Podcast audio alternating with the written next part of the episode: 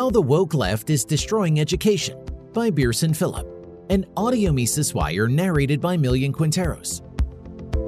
For decades, providing students with the highest quality of education was a key objective in many countries because doing so would facilitate scientific progress and innovation, support social and economic development, and raise living standards. In recent years, however, the woke left has garnered an increasingly prominent role in the education systems of many Western countries, and its adherents have been significantly altering many of the objectives and accepted norms at institutions of learning. In particular, adherents of this dogma have been aggressively pushing the notion that teachers should be permitted to distract, confuse, or influence their students by discussing their personal beliefs, ideas, and private activities and choices in the classroom.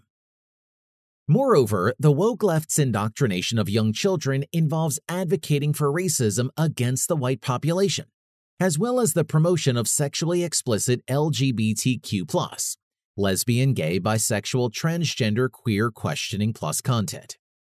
For example, they endorse making books available in the libraries of elementary and high schools that contain graphic details about performing sexual acts and include scenarios of pornography, rape, and incest. The increasingly prominent role of the woke left could ultimately end up destroying the Western education system which is not the product of one group of people, one generation, one ideology, one discipline, one government, or one nation. Across history, many talented people of great repute and distinguished character have contributed to the development and formation of the education system and the evolution of educational ideas in Western societies. These individuals came from diverse backgrounds and areas of expertise. In fact, some of them had to battle the darkness of their age in order to enlighten the people, including Johann Gottlieb Fichte, 1762 1814, Friedrich Wilhelm August Froebel, 1782 to 1852, Johann Friedrich Herbart, 1776 to 1841, Johann Gottfried von Herder, 1744 to 1803, Wilhelm von Humboldt, 1767 to 1835, Immanuel Kant, 1724 to 1804. Gotthold Ephraim Lessing, 1729 to 81. Johann Heinrich Pestalozzi, 1746 to 1827. Jean-Jacques Rousseau, 1712 to 78. Johann Christoph Friedrich von Schiller, 1759 to 1805. And Friedrich Daniel Ernst Schleiermacher, 1768 to 1834, just to name a few. These visionaries, along with numerous others, inspired the foundations of the modern Western education system, including kindergarten programs, elementary schools, high schools, training schools for teachers, and universities. Despite differences between their respective views and specializations, they were in agreement that the development of an effective system of education was a serious undertaking that required great commitment, effort, and responsibility. Among their main recommendations was that teachers should be selected from a pool of people with the best qualities since they would be sharing their thoughts and advanced knowledge with the generations and would be responsible for guiding society in the future. Johann Gottlieb Fichte was a renowned philosopher of German idealism and nationalism who contributed to the development of the education system in Germany during the 19th century in addition to being one of the founders and later the rector of the University of Berlin. According to Fichte, teachers must have strict watchfulness over their words and actions if they want to encourage the highest development of their students. He believed that it was in the interest of humanity that teachers should strive for the purest morality and acquire sound practical wisdom.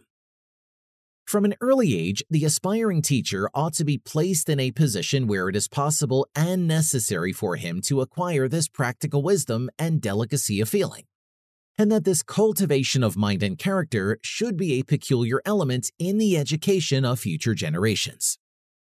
Rousseau supported similar ideas, arguing that the role of the teacher was to turn the child's attention from trivial details and to guide his thoughts continually towards relations of importance which he will one day need to know that he may judge rightly of good and evil in human society. But the woke left had such an influential role in the field of education Teachers were expected to keep the details of their personal lives and choices confined to their private spheres. This notion was supported by Humboldt, reformer of the Prussian school system, when he stated that the teacher should rise completely above any apparent impediments in his own body, temperament, or habits, etc.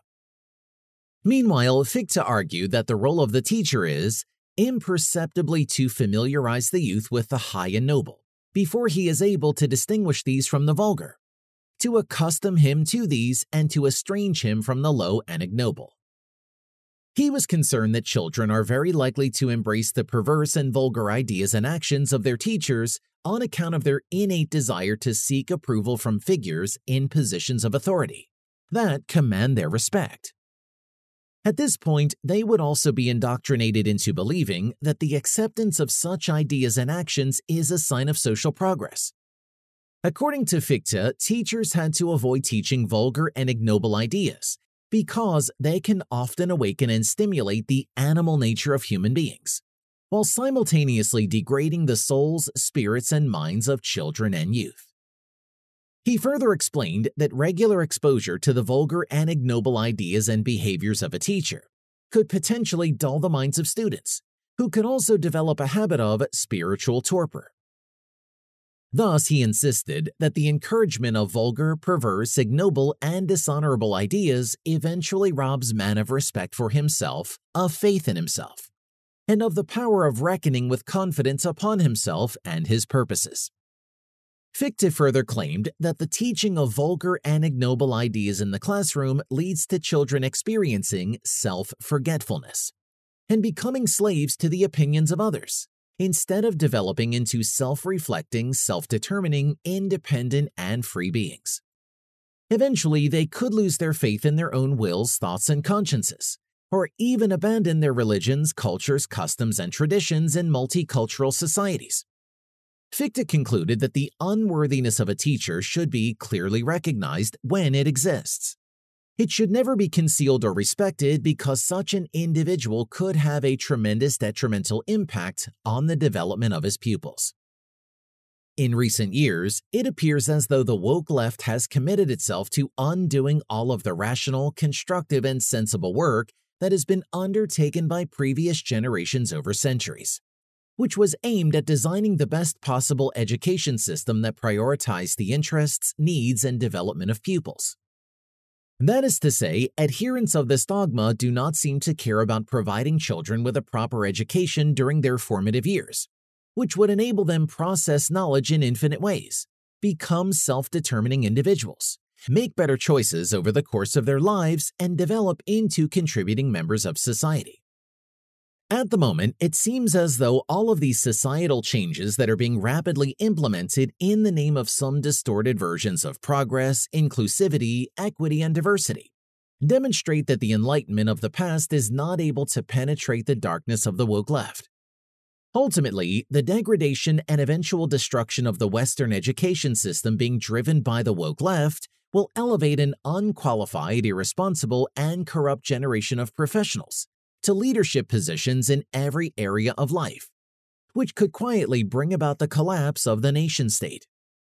Nelson Mandela once said, Education is the most powerful weapon which you can use to change the world.